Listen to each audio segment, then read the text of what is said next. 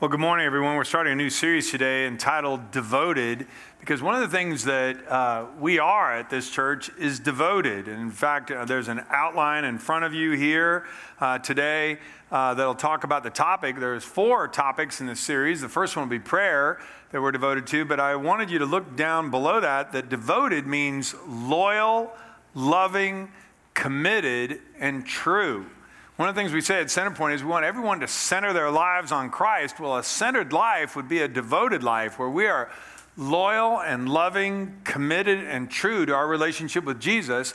And the reason why is because that's the way Jesus treats us. He was devoted to us before we were ever devoted to Him. He's the one who died on the cross while we were still sinners. Romans 5 tells us while we were still sinners, Christ died for us and paid the penalty for all of our sins.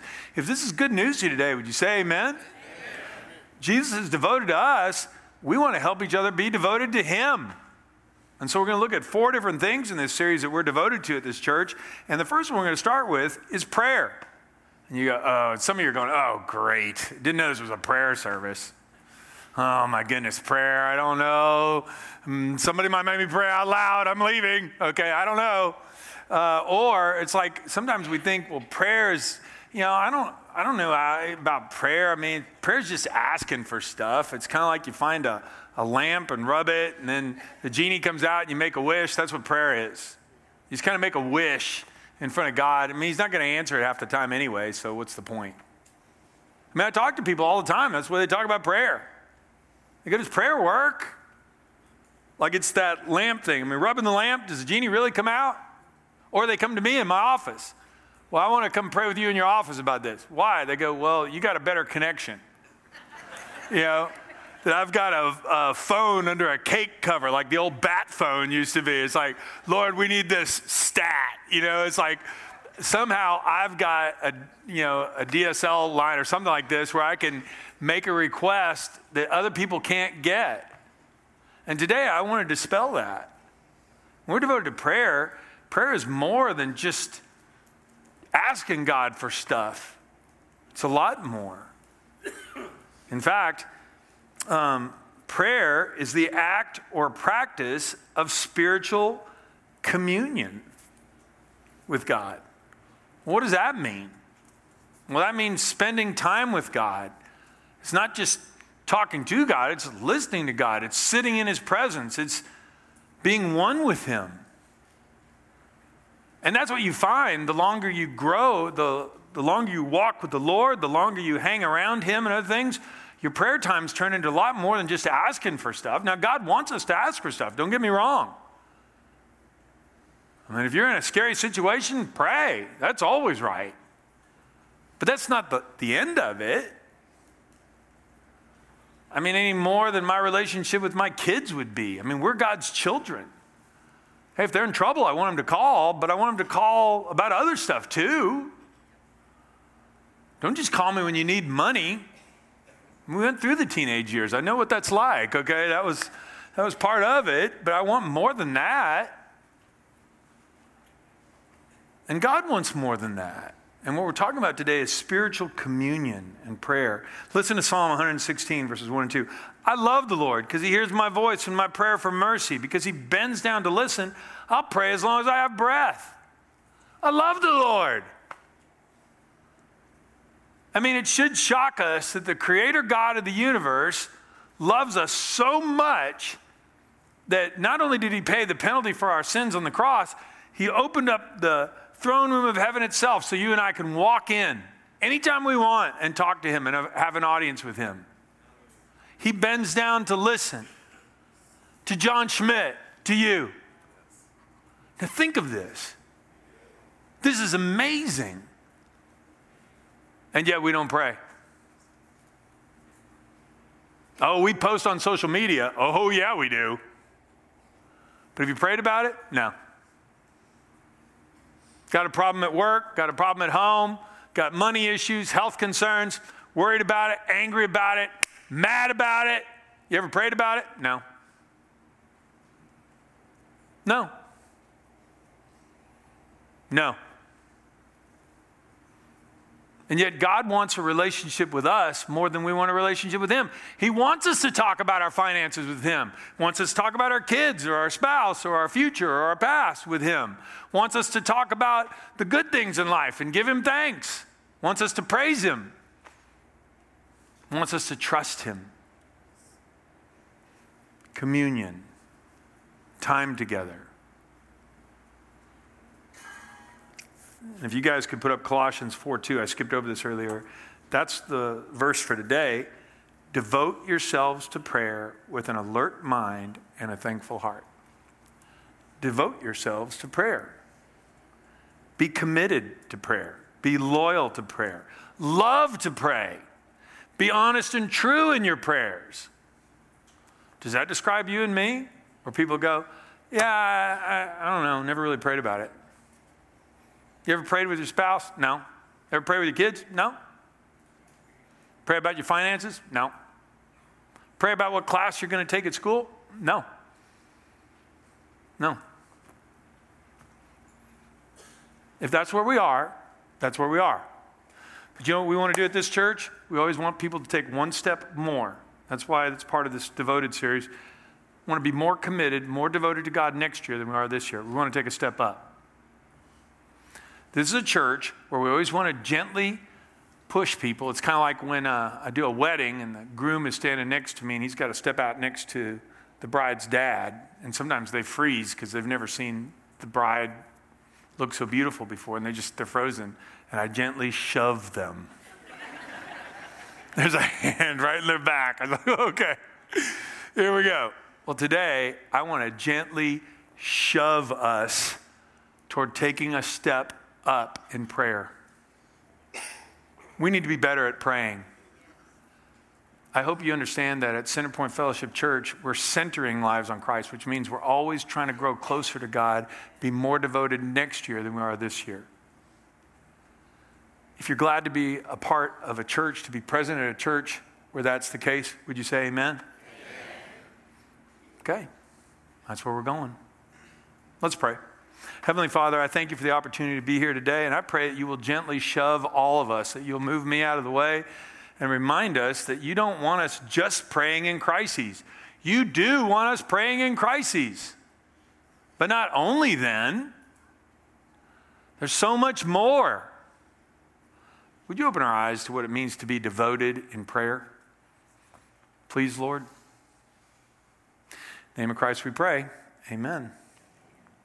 God wants us to be devoted in prayer, point A. Point B, fortunately, Jesus taught his disciples a lot about being devoted in prayer.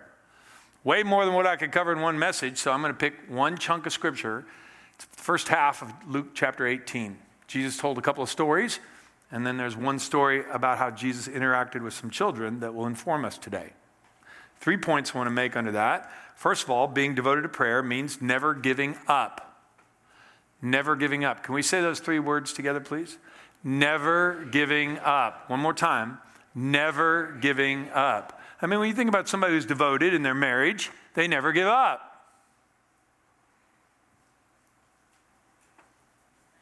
If I'm devoted to my, devoted to my work, I don't give up.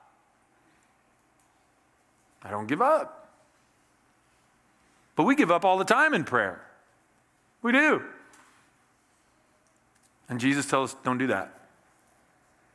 One day, Jesus was Jesus told his disciples a story to show that they should always pray and never give up. There was a judge in a certain city, he said, who neither feared God nor cared about people. Now, this is not the judge you want handling your traffic ticket.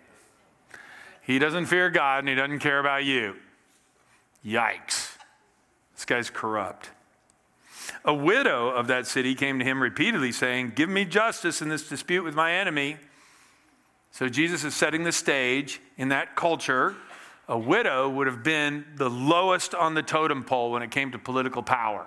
I mean, maybe lower would be an orphan on the streets, but that's it. I mean, in those days, if a woman didn't have a husband or a son or a father or a male relative to represent her, she was in trouble. And so here was this widow who had no political clout seeking justice from a judge who doesn't care. I don't care. So a widow of that city came to him repeatedly, saying, Give me justice in this dispute with my enemy. And the judge ignored her for a while, but finally he said to himself, Look, I don't fear God or care about people, but this woman is driving me crazy. I'm going to see that she gets justice because she's wearing me out with her constant requests. She is wearing me out. In those days, if a judge came to a certain city or the times of maybe judging, they would probably set up a tent in a public court and you would bring your case before him and he would rule. Well, he dismissed her. I'm not going to hear your case. Get out of here. And so apparently, you get the idea. She would walk around the tent all day long going, Give me justice! Give me justice! Give me justice! Give me justice! And then wherever he was staying at his house, apparently she'd go there at night. Give me justice! Give me justice! Give me justice! And he goes, Look, I'll do anything to get her quiet. If you understand the story, that's what's going on. Then the Lord said, Learn a lesson from this unjust judge. Even he rendered a just decision in the end. So don't you think God will surely give justice to his chosen people who cry out to him day and night? Will he keep putting them off? I tell you, he'll grant justice to them quickly. But when the Son of Man returns, how many will he find on the earth who have faith? Here are a couple of notes. This is a parable of contrast. God is not saying, Jesus is not saying, your heavenly Father is just like the unjust judge and you're just like the widow. He's saying it's just the opposite. This is a parable of contrast. This isn't hard to understand. We are not ignored widows with no clout with God. We are God's chosen people. What do I mean by that? Ephesians 1, Paul talks about this. Even before he made the world, God loved us and chose us in Christ to be holy and without fault desires. God decided in advance to adopt us into his own family by bringing us to himself through Jesus Christ. It's what he wanted to do, and it gave him great pleasure. And if that's good news to you today, would you say amen? amen. You and I are not Poor widows, no clout with God. We're his adopted children. He sent his son to die on the cross in our place. He has opened the throne room of heaven and we can walk right in. Furthermore, God cares deeply about us and he is not an unjust judge. If anybody's just in the whole universe, it's our Heavenly Father. And He cares about you and me. How much? Well, David talked about this in Psalm 56. He said, You keep track of all my sorrows. You've collected all my tears in your bottle. You've recorded each one in your book. My enemies will retreat when I call to you for help. This I know God is on my side. Could we say that phrase together, please? God is on my side. One more time. God is on my side. Hmm. I praise God for what He's promised. Yes, I'll praise the Lord for what He's promised. I trust in God, so why should I be afraid? What can mere mortals do to me? And you go, well, yeah, David wrote that when things were going great and he was king. No, he wrote that when his father in law, his crazy father in law, Saul, was trying to kill him. He was hiding among the Philistines. The Philistines found out he was there and they were thinking about killing him. He wasn't worried about losing his job, he was worried about losing his head. That's when he wrote those words God's on my side. Because he believed God was on his side. That brings us to the next point on your outline, the note in your outline. This parable reminds us that authentic prayer requires faith. David's circumstances looked like God had forgotten all about him. But David understood something we forget all the time God is good. I mean, it's not that he knows good, we know what's good, we're just not always good. I mean, heck, if we don't get a cup of coffee in the morning, we're not even good then. We know what's right, but we don't always do it. God not only knows what's right, God is justice. He always does what's right. So even if our circumstances head south, David goes, Well, my circumstances don't determine God's goodness. God's on my side. David, your father in law is trying to kill you. These Philistines, if he doesn't get it done, they'll probably kill you. Yeah. Hmm. What can mere mortals do to me? I mean, David's the guy who wrote Psalm 23. The day I die, I'm going to go to live with the Lord. I'll dwell in the house of the Lord forever and ever. Why am I going to be afraid? Nope, I'm going to trust in God. Is that the way you and I pray? No, we don't pray that way at all. Lord, work is so hard. This is terrible. Get me out of here. Lord, my neighbors, oh, I can't stand my neighbors. Lord. Worried about the future, worried about the past. I'm just obsessed with it. I can't think about anything else. God, why are you treating me this way? My life's terrible. And we don't trust that God's going to watch out for us. We don't trust that He's going to answer prayers. In fact, a lot of times our prayers to God are just venting. We give up on praying because God hasn't met our expectations in the past. I prayed in the past, Lord. Didn't come through then. I mean, I knew people in 2020 that lost their business during COVID. Worked hard. COVID came and lost their business.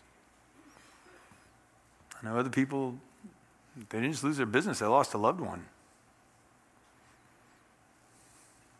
And you and I, a lot of times, we try to figure out hey, we know we live in a fallen world where bad things happen and people die. But do we trust God through all that, that He's going to guide us through all this? No. In fact, when bad things happen, we turn away from Him. I'm not going to church anymore, not reading the Bible anymore, I'm not praying anymore. He doesn't come through. Prayer doesn't work. God is not good. Now, we don't say it out loud, but that's the way we live. It's not the way David prayed. Things were terrible. David, you might be killed tomorrow. Yeah, but God's on my side. I want to be like that. David was devoted. I want to be devoted. I think you want to be devoted. That's why you're here today. And then we got to get rid of these unrealistic expectations. Here's what prayer is prayer is me bringing a list to God getting the password, rubbing the lamp so the genie comes out and gives me what I want. Maybe we go to John Schmidt's office, there'll be better reception there for it, but that's what we want.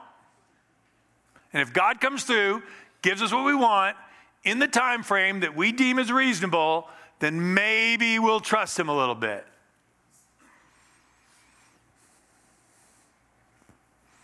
No. I mean, this is the way Gideon would talk.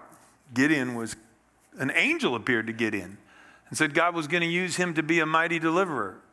An angel is standing in front of him, telling him God's going to do an amazing thing through him. And guess what Gideon said? Well, if the Lord's with us, then why has all this happened to us? And where are all the miracles our ancestors told us about? An angel is standing in front of him.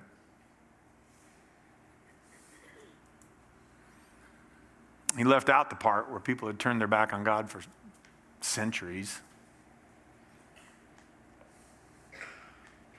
We also give up on praying not only because God hasn't met our expectations in the past, we give up on praying because we believe our problems are too big or too hard for God to handle. Got a reference there from Mark 9 where Jesus has, arrives with a few of his disciples. He's been with them, he's been away, and while he's away, the rest of the disciples are dealing with a situation where a young boy has been brought to them for healing. He's possessed by a demon. And his father is understandably concerned, and they bring the boy to Jesus' disciples, and they can't cast the demon out. And so when Jesus shows up, the, the father brings the boy to him and says, I brought him to your disciples. Your disciples couldn't cast him out. In fact, here's what he says He says, Have mercy on us and help us if you can. And Jesus goes, I love this. What do you mean, if I can? This is the Son of God this is God in the flesh, the one who made the whole universe. And the Father's going, Well, help us if you can. If I can. And the Father realized he had been mistaken here because Jesus went on, Anything's possible if a person believes. And the Father instantly cried out, Oh, I do believe, but help me overcome my unbelief. Man, that is a phrase you and I need to pray every day. Lord, help us overcome our unbelief. Help me believe that you're good even when my circumstances are bad. Help me believe that you can do things that I can't do. Help me believe that you're working behind the scenes in ways that I can't imagine. Please help me with my unbelief. We don't believe. And that's why we're anxious and afraid. Because we can project all sorts of situations going into the future, but every time we project into those things, we don't project God being there guiding us. We project ourselves trying to figure it out. And of course, we're instantly swamped. We don't know the future. We don't even know if our projections are accurate. And most of the time, they're not. You know how it goes. Driving somewhere, well, I'm going to say this, and she's going to say that. I'll tell you what's going to happen next. This is what's going to happen. Things never change. He'll never quit drinking. They'll never be nice. I'll never get a raise. I've heard of churches where people talk this way. This one. This is us. We talk this way. We give up on people, we give up on God, we say nothing's going to change, and we don't pray. Remember, I told you when we start this message, we're going to gently shove us. This is God's shove. We should pray more and complain less. We should pray more and worry less. We should trust that He's good even when our circumstances are bad. This is what He wants. Life application. We should trust God and keep praying. Trust in the Lord with all your heart. Do not depend on your own understanding. Seek His will in all you do. He'll show you which path to take. That's Old Testament. Here's New Testament, Romans 12 12. Rejoice in our confident hope. Be patient in trouble and keep on praying. Can we say those three words together, please? Keep on praying. Isn't that amazing how those words keep showing up? That's what faith looks like. That's what devotion looks like commitment, loyalty, truth. I'm not giving up on you, Jesus. I don't know how you're going to solve this. I don't know what you're going to do. Trust in you. If I got to change, I'll change. If they got to change, they'll change. We both got to change. Maybe you're working on circumstances that I can't even comprehend. Probably. One, we got to keep on praying. Two, being devoted in prayer means humbly presenting our requests to God. Humbly, not with a know it all attitude. Lord, here's what you got to do. This is the way it's going to work. And I know, Lord, I've researched it all. This is the way to get it done. Now get this done. Let's go. Then Jesus told this story to some who had, this is a little more in Luke 18 to some who had great confidence in their own righteousness, and they scorned everyone else. Two men went to the temple to pray. One was a Pharisee, and the other was a despised tax collector. Now, Jesus is setting up a story here. In the culture of the day, the Pharisee would have been a PhD in a Bible college, and the tax collector would have been a notorious criminal. The Pharisees spent all their time studying the Bible, knew it, uh, the Old Testament that they had at the time knew it inside, outside, and upside down, and were experts at quoting all kinds of things. Tax collectors were more than people who just worked for the IRS. The Romans were occupying Israel at the time. And just like they did everywhere else, the Romans would find someone who lived in that culture who would collect their taxes for them. Somebody who knew what things were worth, who knew the language, and that they could get to work for them. Here's how they recruited them. They said, We want you to collect taxes for us. Well, why would I collect taxes for you? You guys are the empire like from Star Wars, you know, dun dun dun dun dun dun dun dun. That's them. That's the Romans. The bad guys. Why would they come? And they said, well, here's how we'll do this. If you're willing to collect our taxes, you know what things are worth. You know where people keep stuff. You know how much, you know the language and the customs. I'll tell you what, this is how much we need you to collect you can add on whatever you think you can get away with, and we'll back you up with soldiers and force people to pay it to you. You mean I collect what you want and I can ask for whatever? I could double it. If you think you can get away with it, sure. We'll back you with soldiers. Just collect what we need. We don't care what you do with the rest. So a tax collector was not only a traitor to his people, he was a crook. And these people became fabulously wealthy because they were scamming. They were scamming people, and people hated them. Everybody knew what they were doing. So two men went to the temple to pray one day. One was a Pharisee, PhD, Bible college. The other was a despised tax collector, a turncoat, and a thief. Hmm. The Pharisee stood by himself and prayed this prayer I thank you, God, that I'm not like other people, cheaters, sinners, adulterers. I'm certainly not like that tax collector. I fast twice a week, I give you a tenth of my income. But the tax collector stood at a distance and he dared not even lift his eyes to heaven as he prayed. Said he beat his chest in sorrow, saying, Oh God, be merciful to me, for I am a sinner. In the original language, it even goes stronger than that. It says, For I am the sinner. On the bottom of the barrel. I tell you, the sinner, not the Pharisee, returned home justified before God. For those who humble themselves will be, I mean, for those who exalt themselves will be humbled, and those who humble themselves will be exalted. It's important to note this Jesus hates religious pretense. He hates when we go around pretending we're better than other people. He died on the cross for the tax collector as well as the Pharisee. He died on the cross for you and me as well as everybody else on the planet, whoever will come to him. Remember John 3:16, whosoever believes in him? Well, whosoever's are some people we don't like and they don't like us. We all need Jesus. Beware of these teachers of religious law, Jesus said, for they like to parade around in flowing robes and receive respectful greetings as they walk in the marketplaces. Oh, and how they love seats of honor in the synagogues and the head table of banquets. Yet they shamelessly cheat widows out of their property, and they pretend to be pious by making long prayers in public. Because of this, they'll be more severely punished. Here's a life application we just need to pray simple, direct, honest prayers.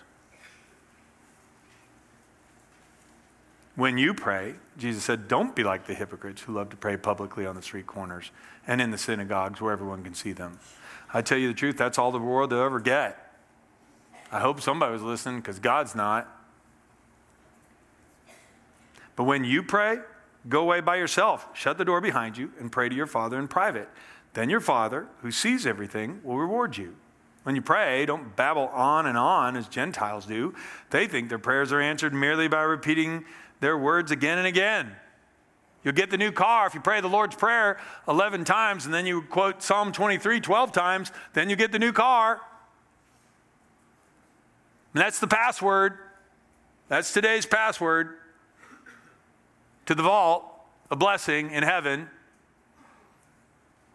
I mean, sometimes we reduce prayer down to that. And Jesus goes, This isn't the way it works. I want a relationship with you. Communion. I want you to talk to me about your need for a car. I want you to ask me what I want you to have.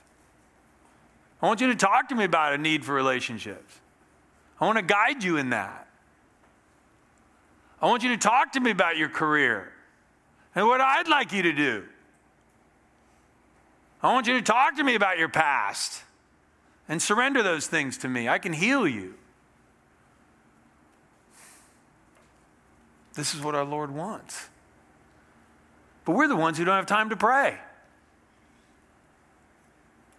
Yeah, I don't need to pray about that. We just work harder and faster.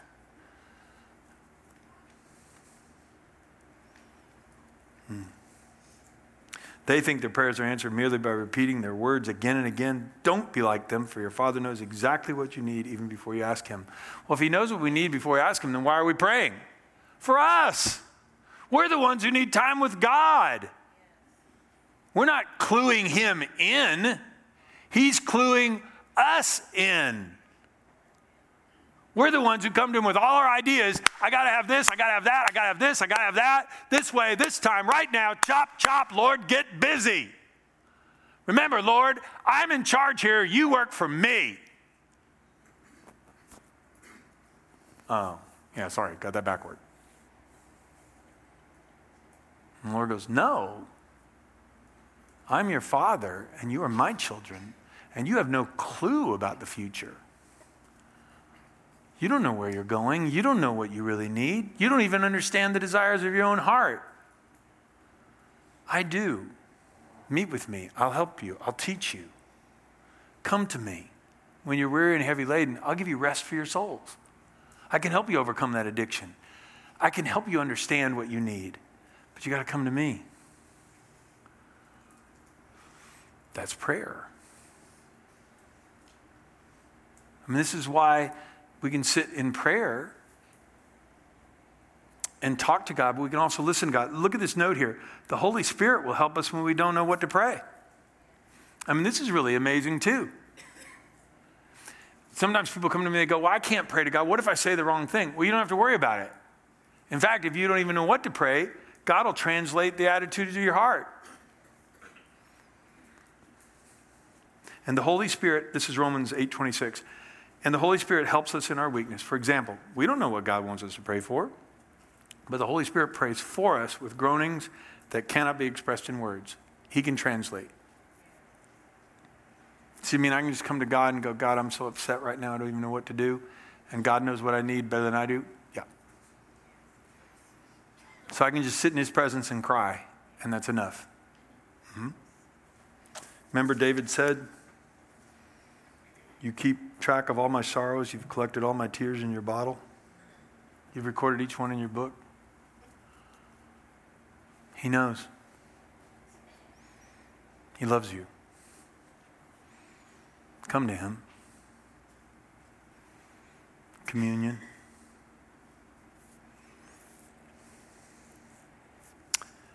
Devoted to God in prayer means we don't quit, even when the circumstances go south. Being devoted in prayer means we humbly present our request to God, not demanding our own way and not condemning other people. I mean, don't miss this either. I mean, I don't know anybody who says, Well, I'm glad we read this today. John, I was going to go stand on the street corner and pray loudly. Nobody here was probably going to go do that.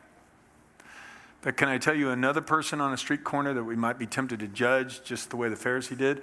What if there's somebody on the street corner holding a cardboard sign that says, Need money for food? And what if our first thought is not to pray for those people, but to say, Why don't they get rid of people like that? Why are those people standing here? They shouldn't be here. They're worthless. Thank you, Lord, I'm not like them.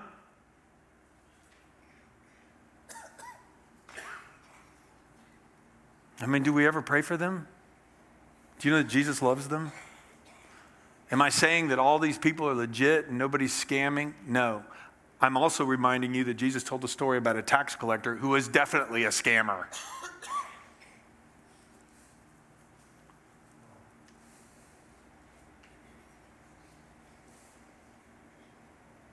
What if we prayed for them?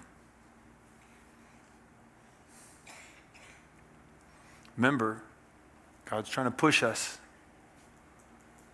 What if we prayed instead of judged? What if we prayed and trusted instead of worried? Thirdly, being devoted to prayer means spending time in prayer with God as His children. We're talking about this communion here. What does it look like? It means it looks like children hanging out with their dad or their grandparents. One day, some parents brought their little children. This is another section of Luke 18. I've just been going through this chapter. One day, some parents brought their little children to Jesus so he could touch and bless them. But when the disciples saw this, they scolded the parents for bothering him. And then Jesus called the children and said to his disciples, Let the little children come to me. Don't stop them. The kingdom of God belongs to those who are like these children. To tell you the truth, anyone who doesn't receive the kingdom of God is like a God like a child will never enter it. And it's important to note here what he's talking about. Little children look forward to spending time with parents and grandparents who love them. They come excitedly, openly, expectantly, full of trust, with total dependence and complete sincerity. I mean, this is the way God wants us to come. I mean, this applies to more than prayer, but it certainly applies to prayer. God has given me a new insight to this all over again. Uh, Debbie and I are at the stage of life now where we have grandchildren. We have three of them, and the oldest grandchild is three years old, which means he is fun. His name's Averett. He lives in Atlanta. His parents live there too, I guess. But anyway, uh, we got to see him and his little brother, and it's just so funny. Just when the other time we drove up, we pulled in the driveway and he came racing out the door. My grandparent name is Pop, and he goes, Pop! And he jumps up in my arms and wraps his arm around me.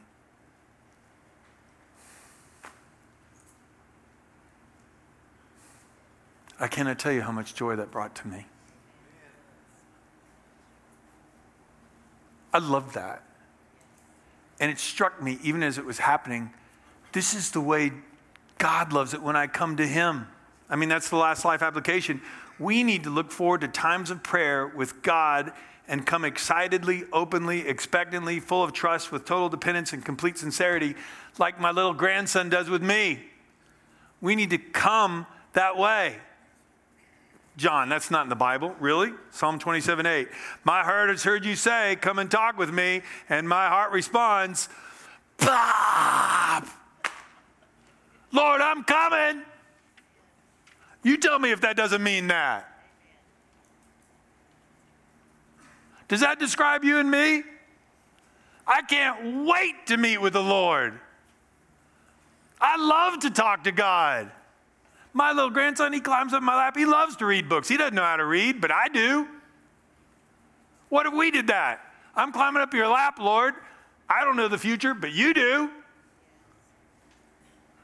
I don't know how to handle problems, but you do. My grandson doesn't know how to drive. He knows I do. I can take him to the zoo. I'm riding with him. He never worries about it. God knows how to get us to the next place in our career. I don't know how to drive. He does.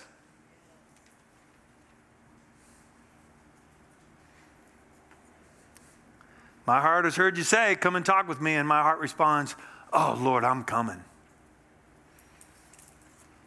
Remember, God's going to push us today. So that's why this ladder magically appeared while I was talking. Inside your bulletin, there's a card. Please take it out.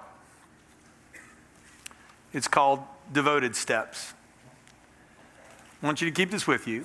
For the next four weeks, this is the first of four weeks, you'll see the prayer section for today. We're talking about these other things here. You're going to love this series, by the way, because it's going to help us be all be more devoted. We're all going to try to grow together.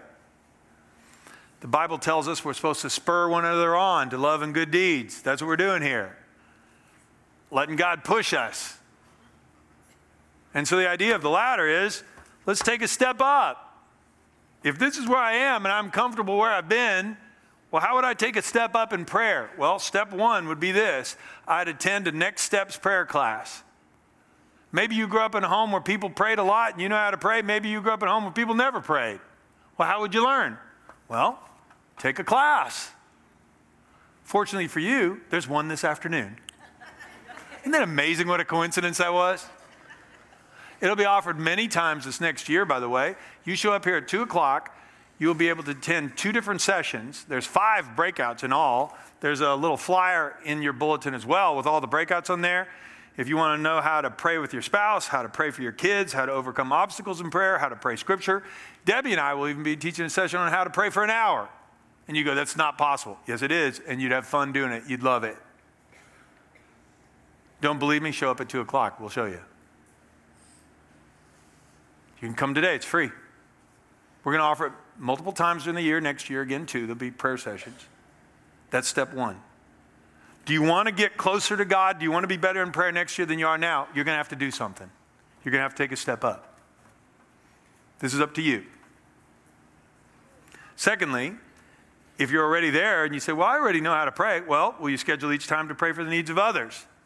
And if, we're going to ask you to turn this in in a few weeks. If you check that box, then we will have somebody reach out to you to make sure you know how to do that. Step three, I'm going to pray out loud with others in a small group. Some of you are going, I've been to a small group, I've never prayed out loud my whole life. Well, would you be willing to take a step up? Would you be willing? We can teach you. It'll transform you. Because that leads to the next step. You can pray, then after praying out loud in a group, you can initiate prayer with others. When somebody's sick, you could go to their house and pray for them. When somebody's having trouble with their marriage, you could go and pray for them. You could, out loud. John, ministers do that. Of course we do. You don't need a PhD or a master's to do that. You don't. Do you want to learn? We can teach you. And the last one is you could be a prayer volunteer. That'd be the top step. There are people who are here who were here this morning at 8 a.m. praying for you in this service. There are people that are here at 6 o'clock or 6.30 every Wednesday night, and they pray for our student ministry that meets in this room. Every Wednesday night. They pray that God will speak to people, that God will reach people, that God will move in this place. If you've come in here and said, Man, I just feel like God's in that place, He is. There are people praying for that. Would you like to be a part of that? Maybe you're one of those people who could step up to that step. You check these boxes, you turn this in in a couple of weeks, we'll get you involved. So Nick's going to come out here now. Nick, if you come on out, he's going to lead us in a closing song in a minute, but I'm going to have a word of prayer for us. And then I'm going to ask him just to play some music for about 45 seconds or a minute for you to talk about, for you to think about what would be a step up for me? Am I happy with where my prayer life is? And even if you are, am I willing to take a step up and be better at prayer? I need to be devoted to prayer. Will you pray with me now? Heavenly Father, this step ladder is a great visual image but I need a step ladder to reach heights I can't reach. And Lord, we need to take some steps if we're going to be more devoted in prayer a year from now than we are now. It's not going to happen by accident. We got to choose this. Being devoted is a choice. Speak to us, Lord, today. Remind us being with you is the best thing. God, I just want to be like my little grandson is with me. Can't wait to be with you every day.